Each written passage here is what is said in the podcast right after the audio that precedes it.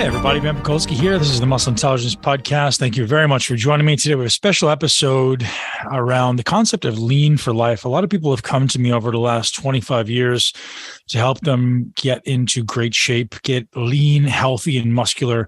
And what a lot of people don't understand is that that that word healthy is in there on purpose. I don't just make up those uh, three three words and throw them together haphazardly. In order to become ultimately lean and also be, in order to become muscular, healthy has to be a prerequisite. And there's certain physiological prerequisites that either make your body more apt to want to lose fat, either at rest or, or when exercising, uh, and make it not want to lose fat, either when exercising or at rest. And understanding these things is an absolute necessity to get you in shape. Some people just want to work harder and harder and harder and get in shape. And I think there's value in that. There's merit in that. But ultimately, if you want to work smart, you want to learn ultimately how to get in shape and do it in a sustainable way. Stay in shape for the rest of your life. Lean for life. There's a certain number of things that you want to prioritize, a certain number of physiological prerequisites that have to happen in your body to ultimately make this happen more effectively. There's six things that I like to say are lay the foundation for the optimization of long-term sustainable fitness. Now, sustainable fitness, sustainable fat loss in general is a very, very challenging thing because there's a lot of factors playing into uh, these homeostatic mechanisms that exist in our body and in our mind. There's a lot of things that are ultimately pulling you as far as reward mechanisms, pulling you to eating more foods, right? We have evolved for a long time to first keep ourselves alive, to maintain these homeostatic mechanisms, and second, to receive reward from the pursuit of whatever it may be, some type of high calorie foods. And those things make us feel really good. So while there is a lot at play, we also want to make sure that we're doing all the things necessary to not have our physiology fighting against us. So many people are, are working really hard senselessly and needlessly and not getting the results they want. I have so many guys that come to me and say, man, I feel like I'm working too hard for the amount of results that I'm getting. And it's because you're not doing things in the right order. You're not prioritizing things that are ultimately what I call your physiological prerequisites to transforming. The six basic things that you must be doing before your body will ultimately transform and ultimately want to transform, right? This, this concept of is it easy or is it hard? So a few things that we're going to cover in today's podcast. The one simple practice that you must be doing daily to alleviate stress, the six high impact precursors, which is what I just talked about, the critical training phase that everyone forgets, laying a foundation before you ultimately work hard. Life it, eh, training, anyways, is a continuum between execution and effort. And if you're not doing them in the right order and doing things correctly, you're simply going to be beating your head against the wall, not getting results uh, how to overcome the gap between your goals and your process. Process is enormous. If you guys don't understand, there's there's a natural law of sequence. Things have to happen in the right order. And the final thing we're going to talk about today is the single greatest influence on your physiology. Um, which people just simply don't understand. And ladies and gents, if you're enjoying this podcast, and, and I know you will, there's a lot of great information. This podcast was was uh, extrapolated from one of my coaching calls to my coaching community. Uh, some of the things we teach on a regular basis, just getting into ultimately helping you understand this process so that you can make decisions more effectively for yourself.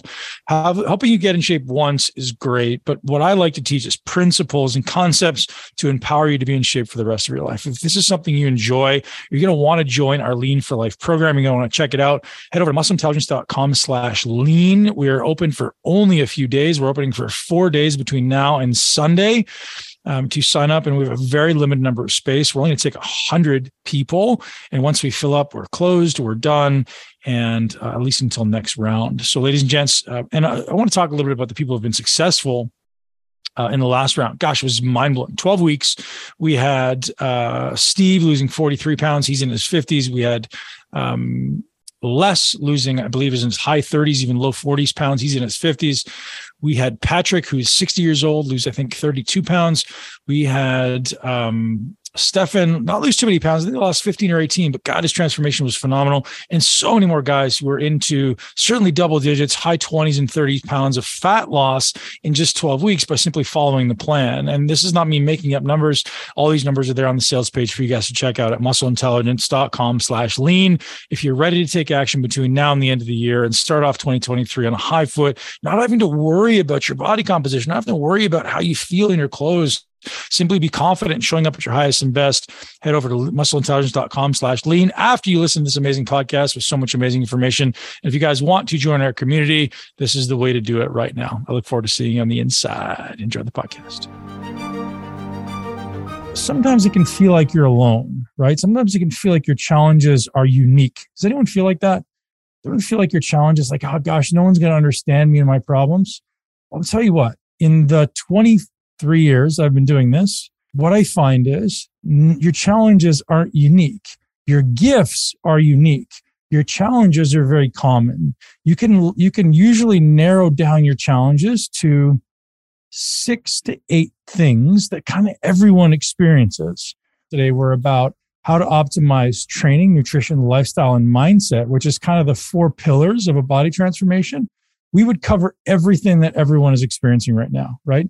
Specific to your body. Obviously, we're not getting into relationship stuff. We're not getting to, to, to financial stuff, but those are separate challenges. But specific to your body, we could cover pretty much everything in a short amount of time to allow you to solve a problem. Most of us will say, because I, I was here too, exist in a stressed state. Yes? Yeah. You got the world's pretty stressful right now. It's a little different. Change is stressful. New beginnings are stressful. Uncertainty is stressful. There's a lot of that stuff going on in the world right now. So many of us live in this part of our brain called the amygdala, kind of our fight or flight animalistic brain, really primarily focused on, uh, you know, cons- consumption of food and maybe uh, protection, things like that. So I'll tell you what, we all kind of tap into it on a day to day basis, don't we? We tap into this like stress place. And I'll get, uh, and I'm going to, I'm going to presume that most of us, when we fall into that stressed mind, tend to have breakdowns, right? We tend, and I don't mean psychological breakdowns, but if we're supposed to be following a diet plan, you know what? I'm stressed. I'm just going to do this thing that makes me feel better. I'm going to have this drink. I'm going to have this cookie. I'm going to have this donut. I'm going to eat this food, or I'm maybe I'm not going to train. Anybody with me on that? Does that that never happens, does it? We get stressed and maybe we fall off our plan a little bit, right? So maybe one of the things that we should all be looking to do is to train our mind to become maybe a little less reactive to these stresses. Maybe we can make our brain a little more resilient, a little more anti fragile. You guys with me on that? One of the biggest gaps and yet the biggest opportunities that every one of you has to make progress in the gym is by creating a greater internal awareness. So when you're doing an exercise, could you guys honestly tell me, raise your hand if the answer is yes, could you honestly tell me at every segmental inch of every rep exactly what's contracting? Do you have that level of internal awareness, internal connection? From my experience, that's one of the biggest gaps preventing people from ultimately making progress, not only in the in the entire body transformation, but also obviously what happens in the gym. So your ability to get out of your mind and get into your body is a gift. It's a true, it's truly a gift that can prevent you from being overwhelmed and stressed and ultimately doing these reactive things that are setting you off track.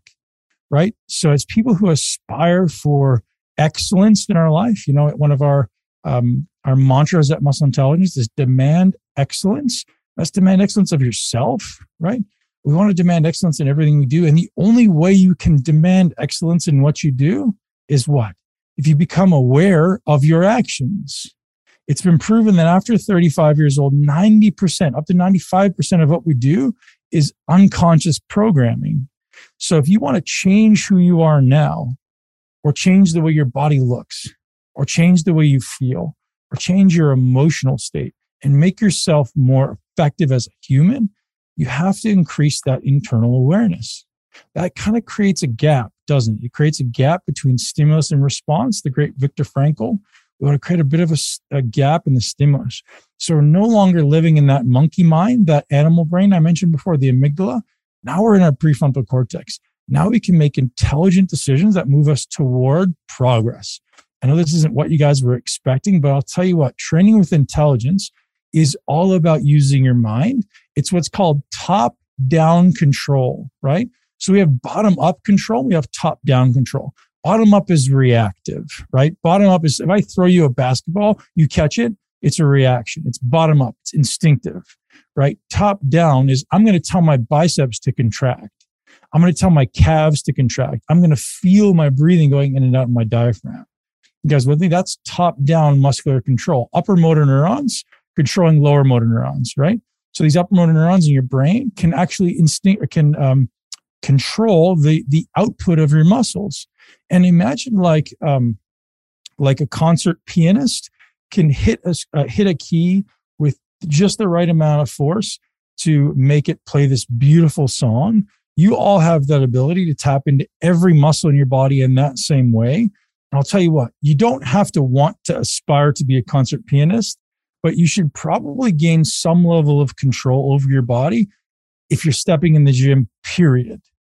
Okay. And now this isn't the entire topic of recovery today, but I wanted to start here because I think it's important for you guys to realize that no matter where you are in your journey right now, putting in a three minute practice to start your day every day and a three minute practice before you train to cue into your body is one of the greatest things you could possibly do to change your ability to change your body. Right. So when do I personally do this? I do it first thing in the morning. I do it when I'm brushing my teeth. I do it before every meal and I always do it before I train. Those are my times, right? I'll always, and it just literally can be, the better you get at it, the less time it takes. So sometimes it takes me one breath. Sometimes it takes me five breaths. Sometimes I give myself five minutes, but it doesn't have to be a huge amount of time. All it is is giving me an opportunity to get out of the racing mind. None of you, none of you here have a racing mind, do you? Nobody has a mind that kind of just kind of get started and can't slow down. Now, nobody has that. Some of us do. But it, the, the ability to stop that mind and get out of the chatter is a very important attribute to be able to become more conscious and therefore change. For those of you that don't know a lot about me, um, some of you have done programs with me, some of you have done coaching with me. Those of you that don't know a lot about me, I, I have a very interesting past, right? So I was from 2008 to 2016, I was a professional bodybuilder. I was one of the best bodybuilders in the world. I was one of the top guys in the world. Um, but I didn't always start there, right? So, I, for those of you who heard the story before, I grew up uh, in a family of obese alcoholics, and uh, my my food, my lifestyle as a child was not in any way healthy. You know, I consumed uh, every bad thing under the sun, and not lot, not a lot that was good. Um, I was told that uh, not only was I obese and had a learning disability, but I also had a speech impediment. I couldn't speak correctly. And I thought as a kid that, well, at least I was told that I was an idiot. I was told that I was dumb. I was told that I would never amount to anything. You guys all hear that, that kind of cliche stuff, but it's true. And what I didn't realize that my body and my brain were just an expression, they were a result of my lifestyle. So I, I lived on sugar. I don't think I had consumed any protein and vegetables until I was probably 14 years old. I slept with the lights on constantly and the TV. So my sleep was a disaster. Um, my activity level was pretty good. I kept pretty busy outside only because there was so much trauma, anger, and violence in my house that I didn't come home until the lights and the street lights went off so that I could sneak into my room and not be seen. Right. So it was like living in this traumatic, what I call a war zone, which, which I shouldn't, but that's what it felt like to me as a kid. There was so much um, trauma. There's so much um, anger, uncertainty, and explosive uh, fighting. I just wanted to avoid it. So I lived in this constant fight or flight sympathetic drive. And I was just, I became very overweight. You know, it wasn't until I was probably 17 or 18 that I actually wasn't, didn't feel like I was at a, de- at a deficit. And I didn't know that it was a result of my environment and my diet. I just thought it was who I was, right? I don't blame anybody for that. I don't blame my parents. I don't blame my grandparents. I don't blame anybody.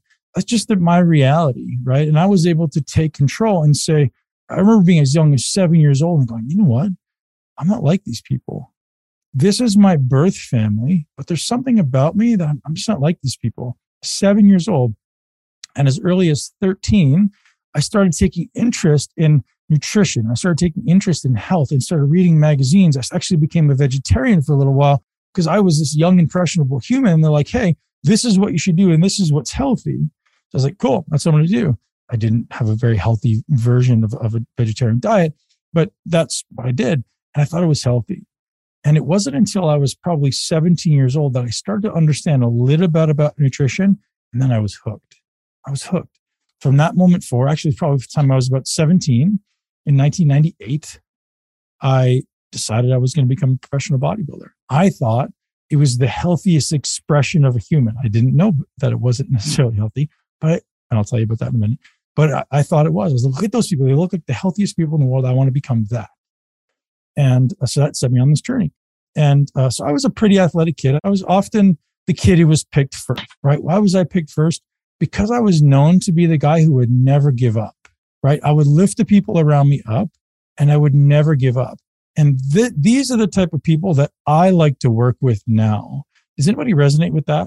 Like you may not have been the best, maybe were the best, but you're the type of person who just like, if you say you're going to do it, it's done. I, I acquired the nickname as a, as a teenager, seek and destroy.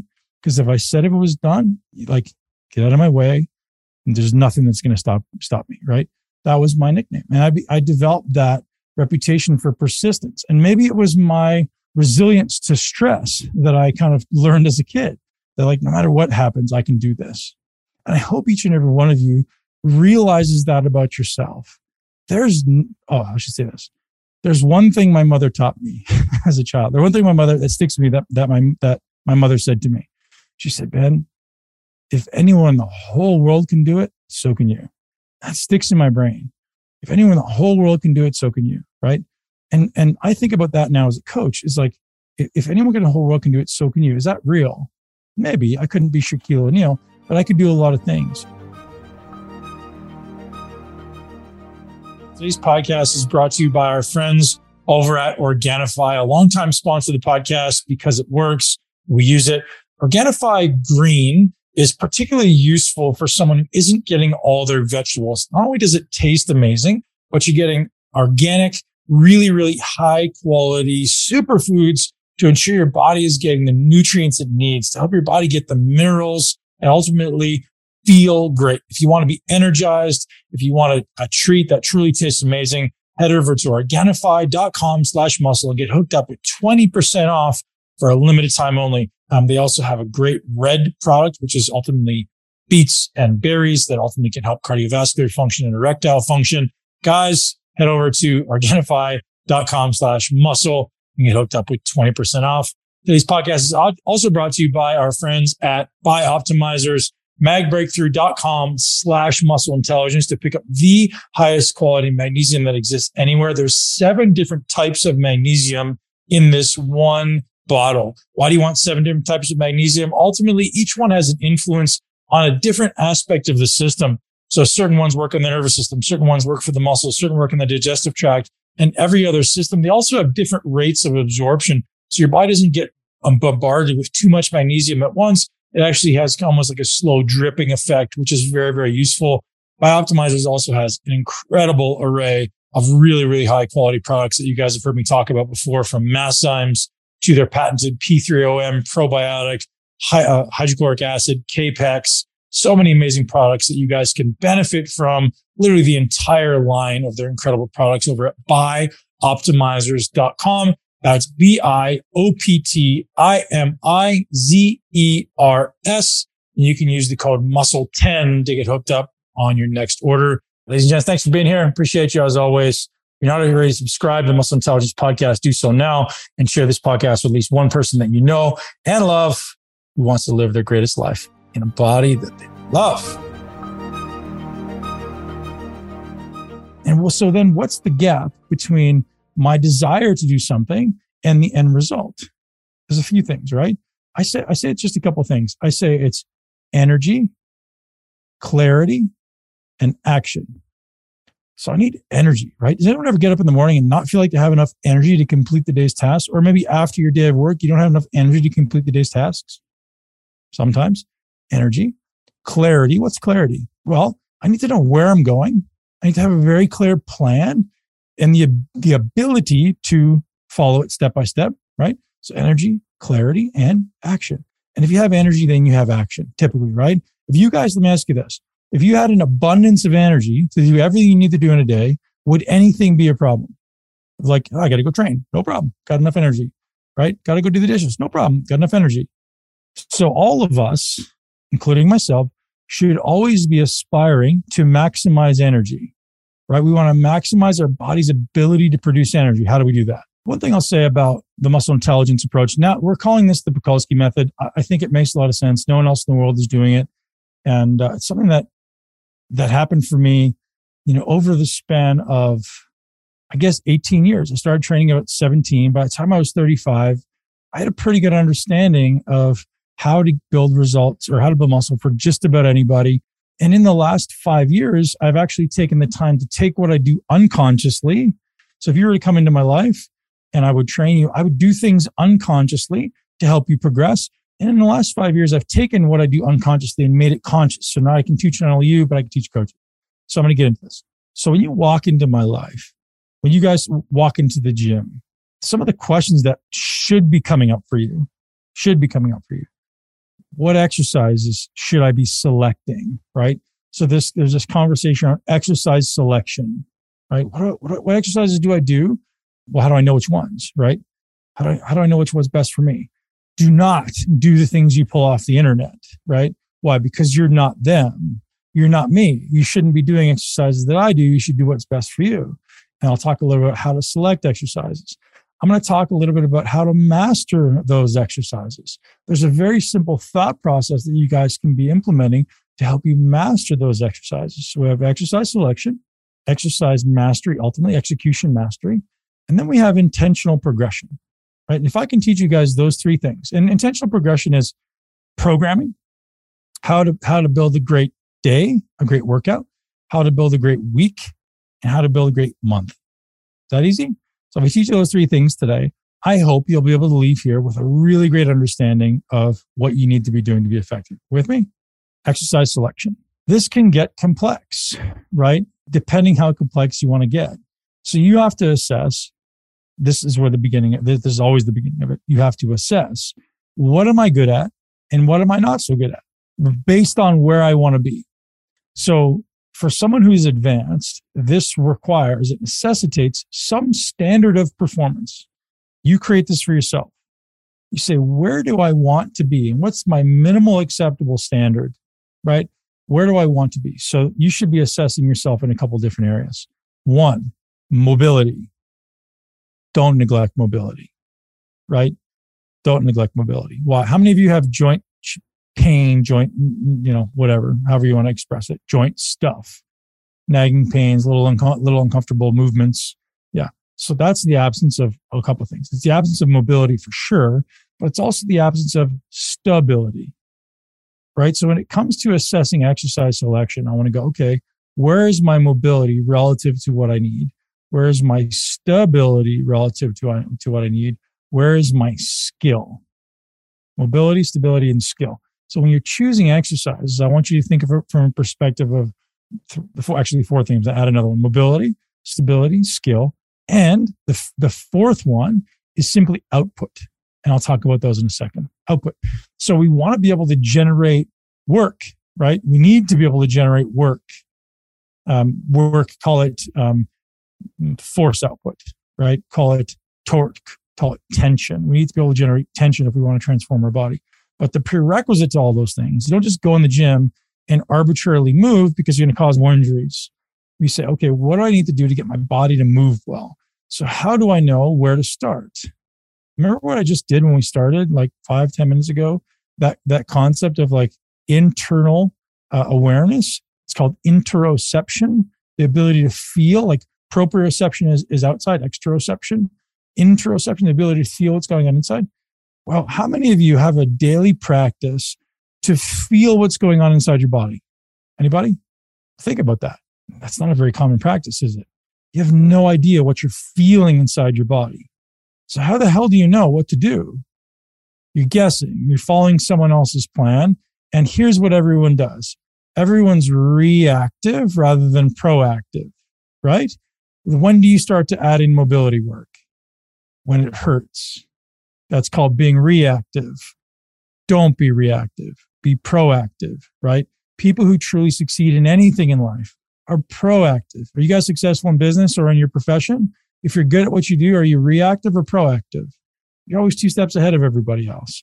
If you want to do the same with your body, if you want to have an exceptional life, if you want to have an exceptional physique, be proactive.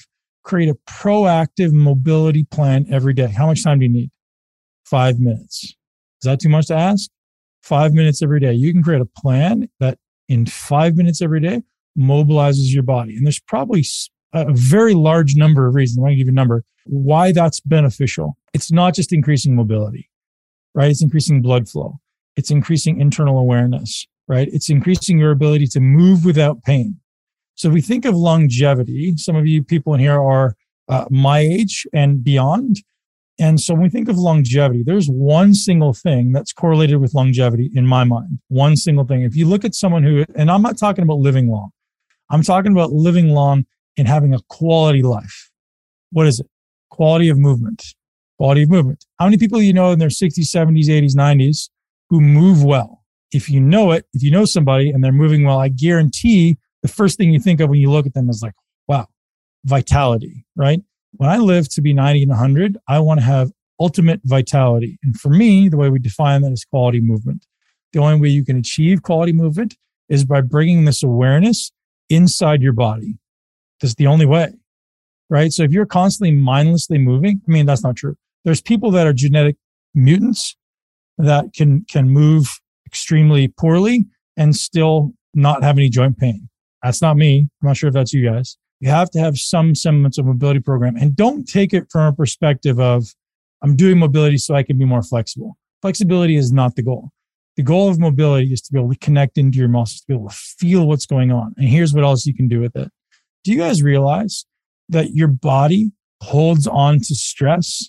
I'm sure most of you guys by now realize that, right? There's a great book called The Body Keeps the Score by Bessel van der Kolk, Kolk, Kolk, something like that.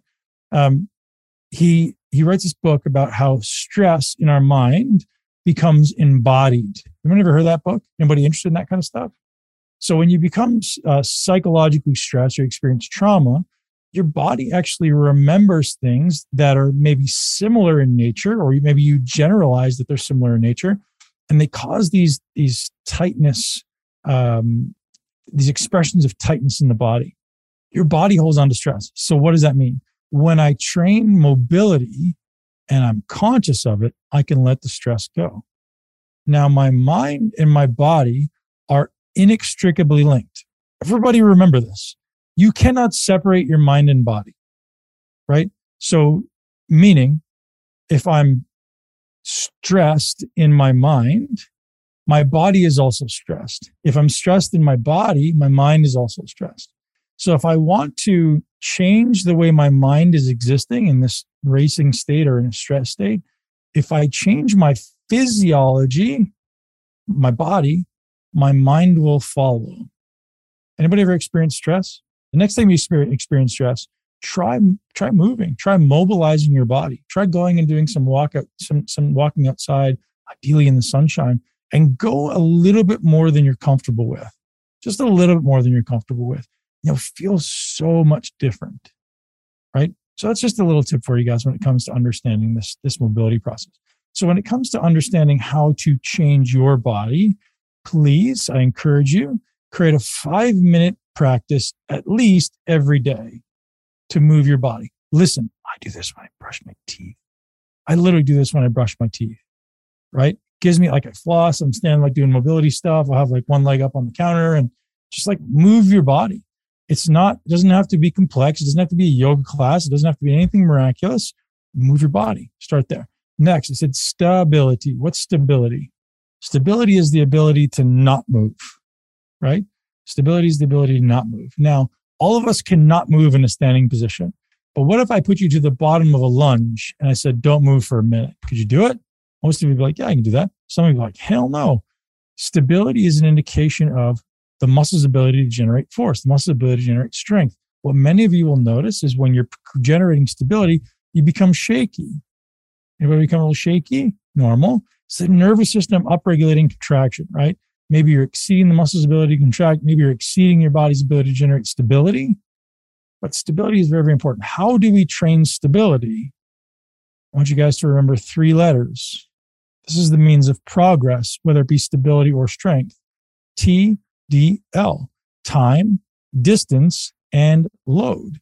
So time first, extend periods of time. We want to train stability. go to a position and stay there. How many of you guys in high school did like the wall sit test? Nobody, most people are familiar with that, right? Yeah, like the wall sit test. Well, what are we doing? Well, we're just challenging stability, positional stability, right? We're going to this one specific joint angle, you're challenging stability there. And then how, and then maybe something else, maybe an isometric push up, go to the bottom of a push up, stay there. You're challenging stability. You're not necessarily increasing strength. You're not necessarily building muscle, but you're challenging stability. Here's the most important thing. Everybody listen. Stability governs also contraction, right? So without stability, you can't contract muscles. The more stable you are, the more you can contract muscle. So stability can come in two places. With me, where can stability be generated? Internally and externally. Internally, I'll give you an example of internal stabilization, the squat. The squat is completely dependent on you being internally stabilized, right? Internal stabilization. What can, uh, what's an example of external stabilization? Maybe a leg press. I have all these things around me that I can push into, right? I got a big, big back platform. I got a foot platform. I can stabilize externally. Which one can I generate more force on? Leg press. But that doesn't mean that that's a better exercise. It just means that it's a different mode of generating stability. Stability is absolutely necessary for muscle contraction. Compare the ability to squat on ground, on a Bosu ball, or on ice. Which one's going to get the greatest amount of uh, force output? Ground, obviously. If I'm squatting on an unstable surface, I, my brain down regulates muscle contraction. This is important. You need to be able to, to do this. So here's the takeaway for you guys when you're training in the gym, ask yourself, I want you guys to be honest with yourself and ask yourself this. If you were to do a rep, any rep, and I want you to do it with your eyes closed, don't squat with your eyes closed, but anything else you can do with your eyes closed. Is the, is the muscle contracting like a strobe light or like a spotlight? Listen, is it contracting like a strobe light or a spotlight? What's the difference? A strobe light's going on and off. It's fluttering a, a spotlight, it's, it's a fast, aggressive contraction, right? You need to train your muscles to contract like a spotlight, meaning they turn on and they stay on through the entire duration of a set. That's how muscle building starts to come. It's about, it's about amplitude and duration, right? So think light, light is a good example. It's about amplitude, brightness, and duration right? So when I'm contracting my biceps or my pecs or my delts or my whatever, my quads, I'm saying to myself, is this going on and off throughout the rep? Or is it staying on through the entire duration of the rep and eventually the entire duration of the set? Right? So think strobe light, spotlight. Which one is it? And I'll guarantee you guys, if you listen, if you guys took nothing else away from today and you just applied this thought process to your training, your body will completely change. If you can get every muscle contracting like a spotlight, everything's going to open up for you. This is so when you guys come and meet me in the gym, this is a probably one of the highest level priorities for me for your training. So first I ask myself, can they access the range of motion that we need to to build this muscle? I'll give you an example of what that means in a minute. And the second is if they can do this entire range of motion because they have the mobility, then it's like, okay, what's their ability to contract? with no weight, right? Or with very little weight. Right? You don't need huge amounts of weight. If you need huge amounts of weight to maintain muscle tension, you're failing. Right? So if you guys could take a small amount of weight, call it 30 to 50% of your of your typical weight, and use that to contract maximum through the entire rep, your body will change faster than you believed possible. Because most people are contracting, I don't know, from my experience, this is a guess, it's subjective, I'd say probably 20 to 40% of the time, people are actually contracting their muscle while they're moving, while they're lifting. The rest of the time, the muscle's relaxing. All right. The muscles, remember, you're fighting against hundreds of thousands of years of evolutionary biology, right? Your body doesn't want to do work. Your body wants to conserve energy.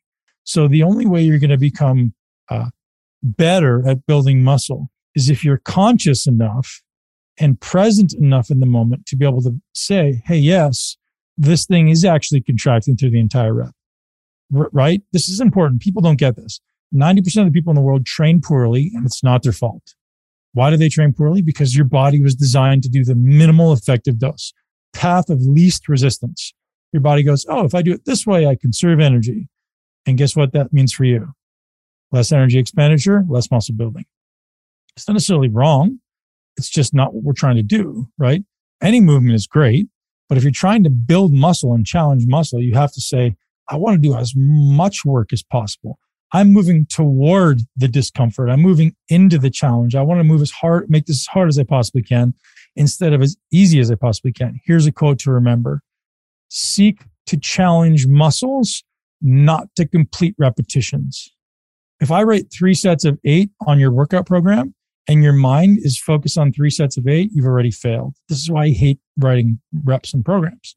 Unless I'm there to watch you, if I give you a set of 20, your brain goes, holy shit. The first eight, you're kind of like, you're, you're trying to do as little as possible. And then maybe, maybe you work hard in like, you know, the 12 to, to 15 range. And then the last five, you're just trying to get through, right? At no point do you say to yourself, I want to make every single inch of every single rep as hard as I possibly can. Do you? How many people can honestly say that? I'm actually trying to make every single inch of every single rep as hard as I possibly can. So let me ask you, is the goal to complete reps or is the goal to challenge muscles? What's the goal? So if we're looking for, so when it comes to muscle building, this is important. When it comes to muscle building, tension, damage, and stress, right? Muscular tension, end to end pulling on two bones, damage, which is eccentric kind of uh, unloading. And then stress is like metabolic, um, basically like energy production, the byproducts of, of work, tension, damage, stress. So if, if my goal is tension, damage, and stress, let's ask the question again. Is the goal to maximally challenge the muscle or is the goal to finish the reps? What do you guys think? The goal is to maximally challenge the muscle. Reps don't mean anything, right? It's about how much tension, damage, and stress can I put through this muscle, right? At no point does it say, oh, I did eight reps. Nobody cares. You're the only one that cares, right? Because you can post on Instagram and say you did a, you did a PR today. well, I, so there's value in there's value in the psychological win of what we'll call progressive overload, right? There's value in saying today I did eight and yesterday I did seven. There's value in that psychologically because it's progress. But where the true value is on the inside of our body is in creating tension, damage, and stress, which allows the body to adapt and change. So now I'm going to, I'm going to add a little uh, wrench in this for you. When it comes to generating tension, damage, and stress, one of the biggest mistakes I see people making is following a plan that doesn't suit their body. Here's what I mean. How many of you guys, honest, honest statement, I want to see a, a show of hands. How many of you guys have a plan right now that's designed for you? Designed for you means based on how much your body is capable of recovering right now. If I'm doing a program that is exceeding my body's ability to uh, recover, I've, I'm not progressing. So your recoverability determines your program, right? So if you say I'm doing a program and I'm sore for a couple days, or I'm not sleeping very well, or I'm, I'm in a caloric deficit, yet I'm training really hard, you're failing. Your body's not going to adapt, right? This is a big gap in the industry. Everybody says I'm going to go into a caloric deficit and I'm going to increase my training stress. Those two are don't go together, right? Water, uh, oil and water. So here's how to think about this. When you start in uh, what I'll call a foundational phase, I'm going to tell you about that in one minute. A foundational phase is the first phase we start in when we come into a body transformation, whether that be to build muscle, lose fat, or transform your body. Doesn't matter. We all start in a foundational phase. Here are the objectives, the well, the multiple primary objectives of a foundational phase. We must increase our body's ability to recover. Think of stress in terms of a bucket and we all have a we all have a stress bucket. Some of us have a small bucket. Some of us have a really big bucket. It's our ability to tolerate stress. It's, abil- it's our ability to tolerate stress, and stress can be financial and and um, relational, and it can be chemical. It can be food. It can be training. All those things are stress. And if your current stress load is filling the bucket, like I've got enough stress, I don't feel like I can take on anymore. And I come along and negligently dump some more stress in your life and say, hey, let's work more, let's work, let's do more volume, work harder this week. And I'm also going to take away the biggest lever you have against stress, which is calories. And you're so making your stress bucket smaller and I'm dumping more in, you're spilling over, you don't adapt and recover. Right? Your body simply doesn't have the ability or the resources to adapt. So the first thing we all do in a foundational phase, I'm going to go into details in this in a minute. The first thing we do in, in a foundational phase is we increase our ability to adapt. Here's how we do that. Anybody interested in hearing how you increase your ability to adapt? Amazing. So as I just said, calories are a really, really important lever against stress. If you take away calories, particularly, I mean, all calories, but particularly carbohydrate, proteins, and fats as well, um, you decrease your body's ability to recover. So taking that away is a big no-no if your objective is is improving performance. So most people make that huge glaring error. I'm going to, how many of you have been guilty of that in the past? I know I have. I'm going to increase the amount of work that I do. I'm going to increase cardio, increase training, increase cardio, and decrease calories. Anybody do that? All right. That's the, that's the kiss of death, right? And how many people also, and keeping your hands up on, on that line, how many people have also done, uh, you know, done a transformation program or a muscle building program and then hit a plateau that they couldn't get past? You felt like you were working so hard and yet not seeing results for the amount of work that you're putting in. Anybody? Yeah, very common, right? So you're you're not uh, appropriately matching your caloric intake or maybe your ability to recover from stress with the training program.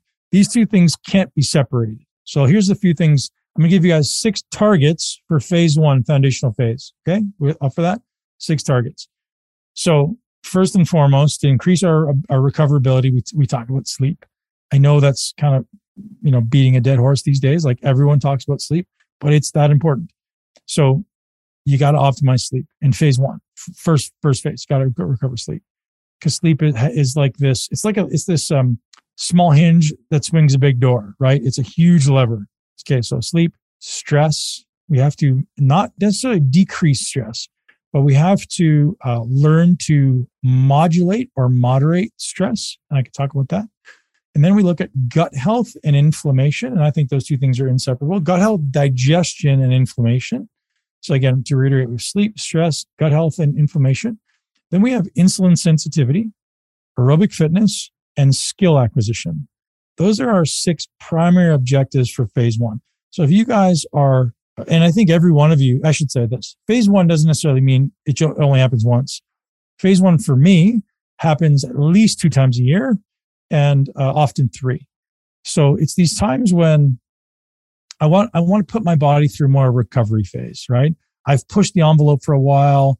I've kind of in the way I, the way I think of it, guys, is this: all those life stresses, whether it be whether it be financial or relational or, or chemical or, or even training stress, you're digging little holes, right? You're digging little holes around your body. Sometimes you're digging big holes because you're just digging yourself further and further and further and eventually you're walking around in a landmine, right? You're walking around in a place where you, you can't even get your feet on the ground. So a foundational phase is about filling in all those holes so that we can have a nice solid foundation under our feet from which to make progress. Okay. Then phase two is called an optimization phase. And the way we think about optimization phase is it's this, this progressive ascension. Look at me, everybody. It's this progressive ascension of training volume and recoverability. So we scale those two things concurrently. This is phase two. But listen, you can't move into phase two unless you move, you've completed phase one. And phase one means I need to be improving my sleep, adequate sleep and recovery, stress modulation. I can talk to you about that if you're interested. Gut health and digestion, uh, obviously inflammation, insulin sensitivity, aerobic fitness, and skill acquisition. So those are all the things we work on in phase one. Phase one averages four to 12 weeks in duration. Some people need leaders need a little, some people need no foundational phase. Some people have all those things nailed. Some people need a longer foundation. But I'm going to tell you a secret. People make more progress in this foundational phase than they do in subsequent phases often. Why? Because we're healing the body. Do you guys, if I told you guys that your body wants to be healthy, would you believe me? Your body wants to burn fat at rest right? Your body wants to optimize hormones. It doesn't want to be sick and unhealthy. It's just the dumb shit we do in our lives that makes us sick and unhealthy, right? The lack of sleep, the poor light exposure, the lack of movement, the poor nutritional um, decisions. And all of those things are a result of living in our amygdala, living in our animal brain. We get in this stressed state. The body releases adrenaline, the body releases cortisol. We feel anxious and stressed. All of a sudden, we start doing things we don't want to do, which brings us back full circle to what I started with today. So we're on to this optimization phase once you've graduated from a foundational phase. And really the simple nature of it is scaling recoverability and scaling volume of training, scaling obviously volume and intensity. So scaling the amount of training you're doing. And then we're going to move once we've done that. Now, uh, optimization phase. I like to stay in optimization phases until my body feels like I couldn't possibly do any more training. I was like, either I don't have any more in my schedule. I'm like, you know what? I'm just not recovering enough. I'm going to stop this. And then what I do is the optimization phase uh, stops and we move into a performance phase, right? Phase three is called the performance phase. And that's where we sustain that amount of volume and that amount of recovery for an extended period of time until my body feels like it's progressed. It's made a lot of change during this performance phase. So during the performance phase, most if you guys to understand how that looked for me, that's really where you're going to get massive amounts of, of body transformation. So your, your muscles are going to grow, your fat's going to come off. Like that's where I would be if I was getting ready for a contest, or where you might want to be if you're if you're getting into a transformation phase. Notice before that we went into this performance phase, there's two phases that had to precede that. And again, those can be if you do them well and you execute with 100% accuracy, they're eight weeks, right? And then you're into this performance phase where now the results almost feel like they're coming daily. This is where you guys are waking up every day and your body fat gets leaner. Your body look like, oh, look tighter today. Oh gosh, every week I look like I put on a couple pounds of muscle. There's a couple of my clients mixed in here and they all know this, right? The, the people who have gone through transformations with us will know like, oh yeah, that, I remember that phase. And you're working hard, but you also feel like you have the ability to recover from it. Like it's the hardest workouts you've done in your life, but you wake up the next, you, you leave the gym feeling better, not worse. I always say the workouts should be additive, not subtracting. And the next day you wake up and you're like, God, you know, I feel like I, I could do it again. That's when you know you're in a performance phase. If you train today and you're sore for three days, you exceeded your ability to recover. Anybody sore for more than one day? One, two days? One, two days is okay. If you're sore for three, four days, you're doing too much based on your body's ability to recover. So you need to pull back the volume and increase the frequency.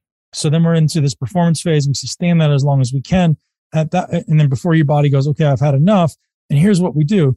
If you're wanting to build muscle, we can gradually bump calories up during a performance phase.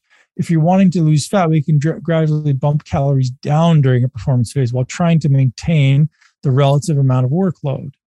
Right. So workload is like total number of uh, reps and sets on a daily and weekly basis right? So we're usually equating the number of sets and reps relative to the intensity over a week. And if we maintain that and we decrease calories, guess what happens? A little bit of fat loss, right? Or, or drastic fat loss in many cases. And sometimes here's the crazy thing. You don't even need to decrease calories. The body just does it. The body just becomes more effective at burning fat. Let me tell you guys one thing about fat loss.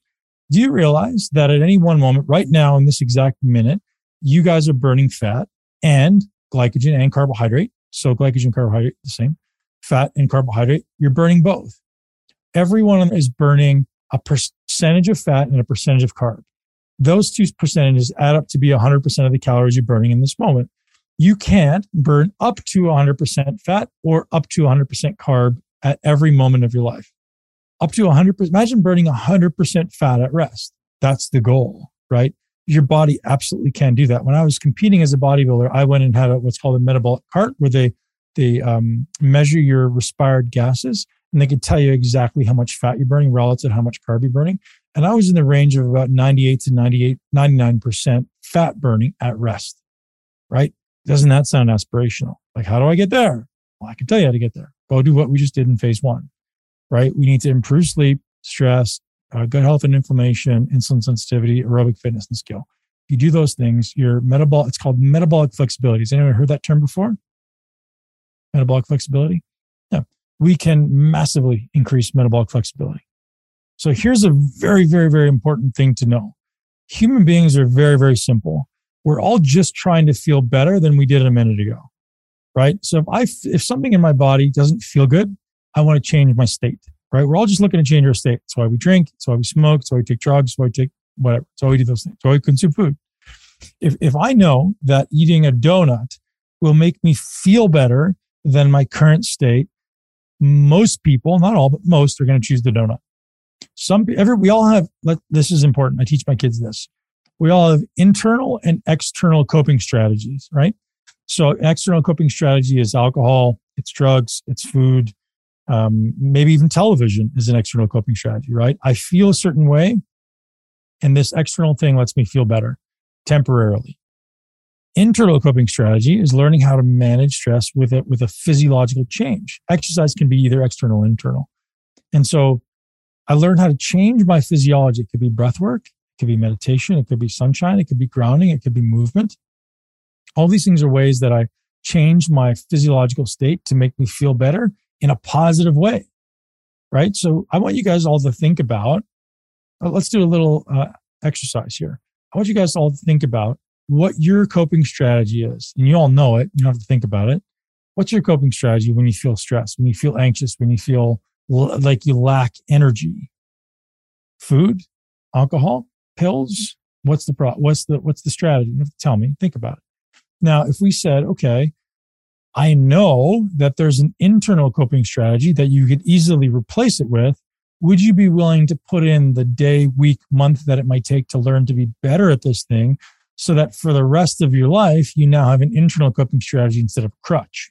So for people who want to transform, exercise, breath work, meditation, movement, yoga, anything that allows you to connect with your body like we did at the beginning and release the tension and release the feeling, release the adrenaline makes it go away. Now you wake up feeling amazing and you go to bed feeling amazing, right? Now you can feel empowered by life rather than feeling overwhelmed by life, right? All those feeling, every feeling you've ever had up to this point is transient, isn't it? As, as Lance Armstrong says, it may pain is temporary. It may last a minute, an hour, or even a, a day, but eventually it will subside, right? but quitting lasts forever. Again, that's his statement. I think it's relevant, but it's uh, it's this reality that every every emotion, every feeling we've ever had is transient. And if we can learn to cope with those things internally, we can change. Here's the thing with exercise. This is this is my uh, my a big part of my message in my brand that I didn't really build in today's today's podcast. A big part of the messaging in the brand is that uh, exercise, in my opinion, is your greatest daily opportunity to become more conscious, right? So we talk about increasing consciousness as a human. How can exercise be an opportunity to become more conscious?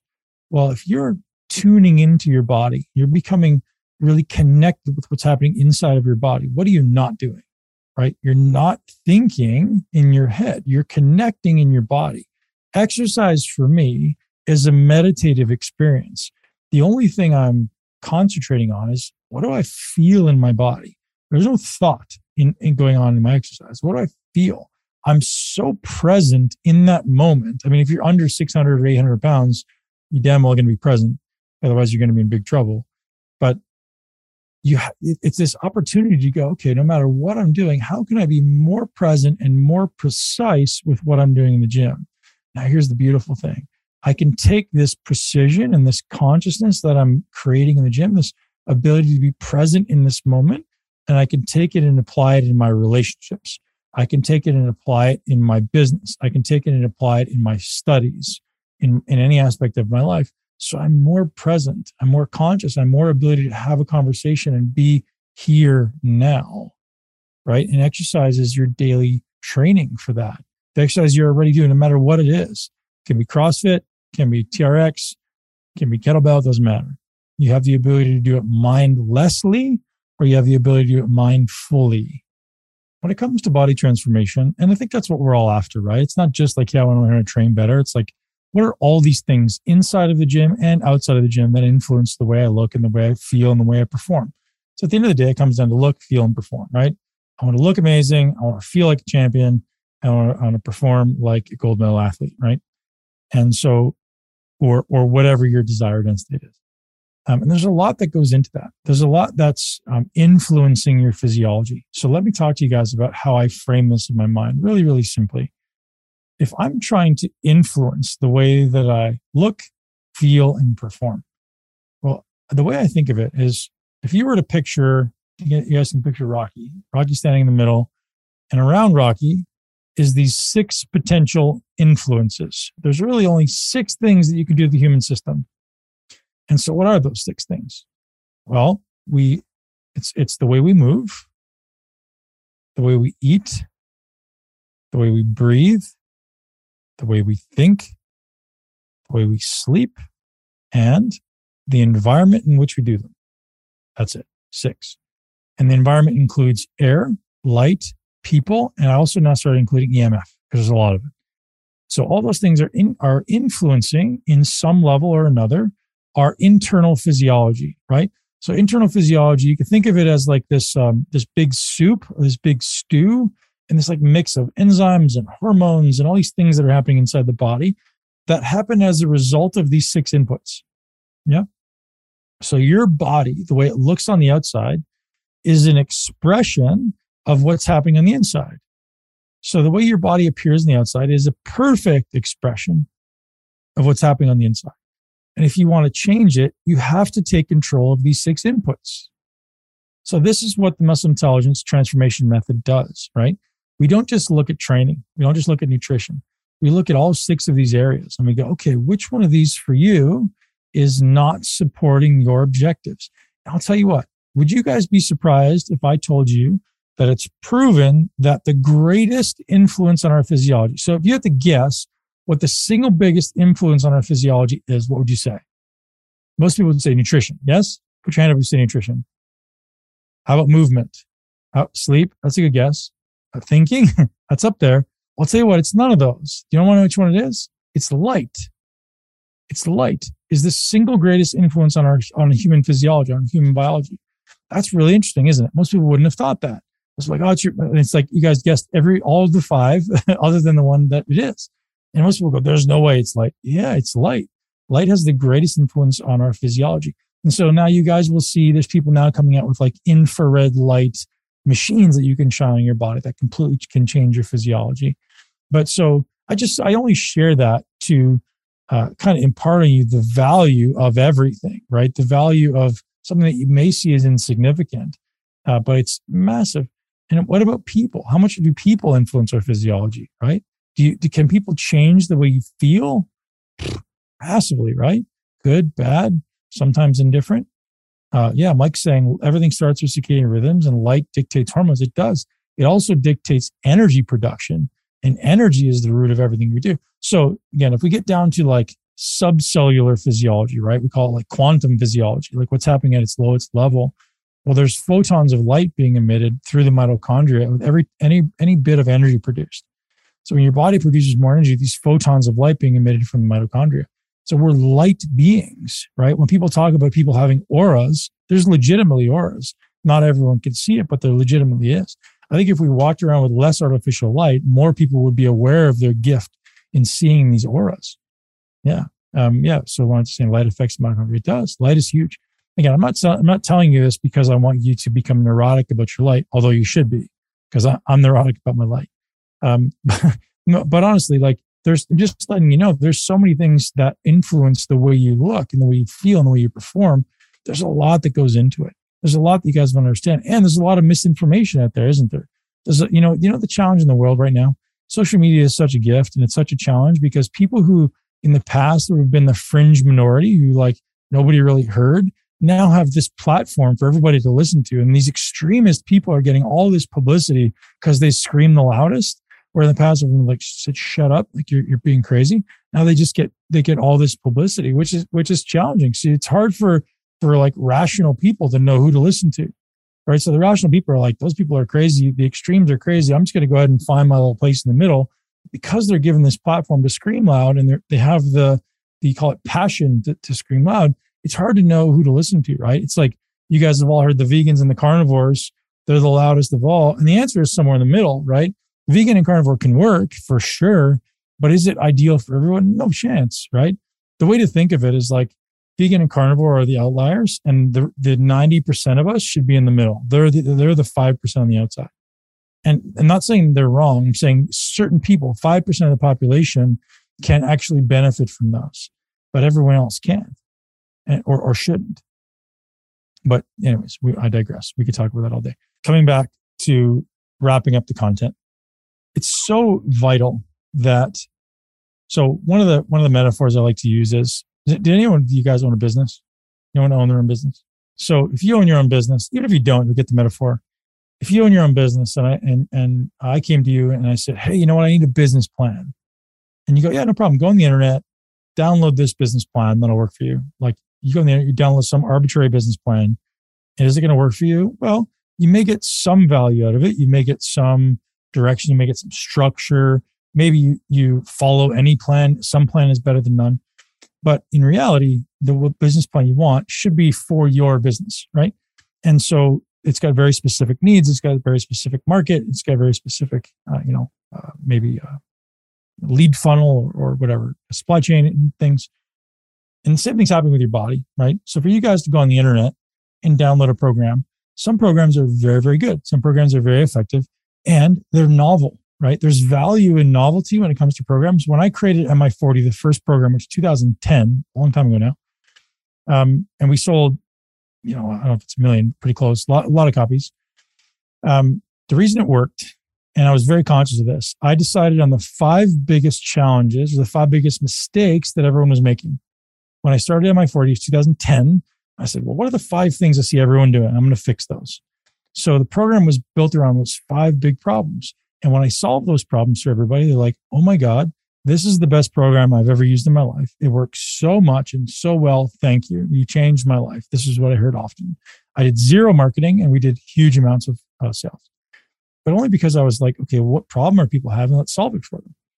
So again, did I, did I customize that program for people? No, but I solved common problems. Did it work? Of course, because it solved common problems. But now it seems as though the more diverse the demographic, the more diverse the challenge set, right? Now we're getting into to young people and middle-aged people and older people and women and men and different goals. So my encouragement to you guys is if you if you have the desire to transform your body, and I'll say this, if now if, if you're just someone who is interested in adding some muscle, like yeah, it'd be nice. If it's a, if it would be nice for you, then keep doing what you're doing and just do your best, right? Work hard every day try to progress, learn a little bit every day, and, and you'll get better over time. What the thing that that uh, I don't know what the word I'm looking for is that I that I struggle with. The thing that that really I mean, upsets me, I guess, and upset isn't the right word, but uh, frustrates me is when I see people five years later and they look the same or worse, and I know they're doing they're working hard in the gym. That just like I was like, man, I feel bad for these people. So, if you guys ever been to my gym in Tampa, some people here have been to my gym the model of my gym is that everyone that comes in the door gets a personal trainer at least until we decide they're competent. They and we decide they're competent to go out on their own. Because I hate the fact that people can go to a gym for one year, two years, five years, and and not make any progress. They're the same as they when they came in, or worse, right? And that that was like, listen, my gym's not going to be that. So we have a limited number of members. We only take on 150 members. And everyone who's been in the gym has had or does still have one of our coaches.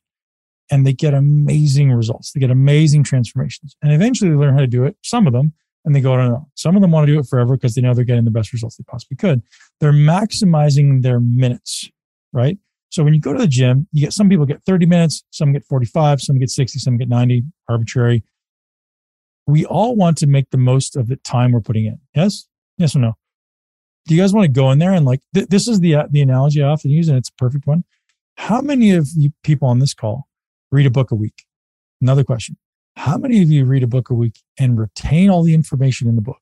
Right? So here's the thing. So many people read a book a week and you ask them what was in the book and they can't tell you anything. Right? So it's like reading a book just to read a book or is it reading a book to actually get the information, get the knowledge, get get the the wisdom from the book, right? And so exercise is no different. Most people go to the gym just to be able to say they went to the gym. They don't actually want the result. That's a wrap, ladies and gents, boys and girls. Thanks for being here. If you did enjoy this podcast, head right now over to muscleintelligence.com slash lean and get hooked up with our very limited time offer. It's available only for the next four days.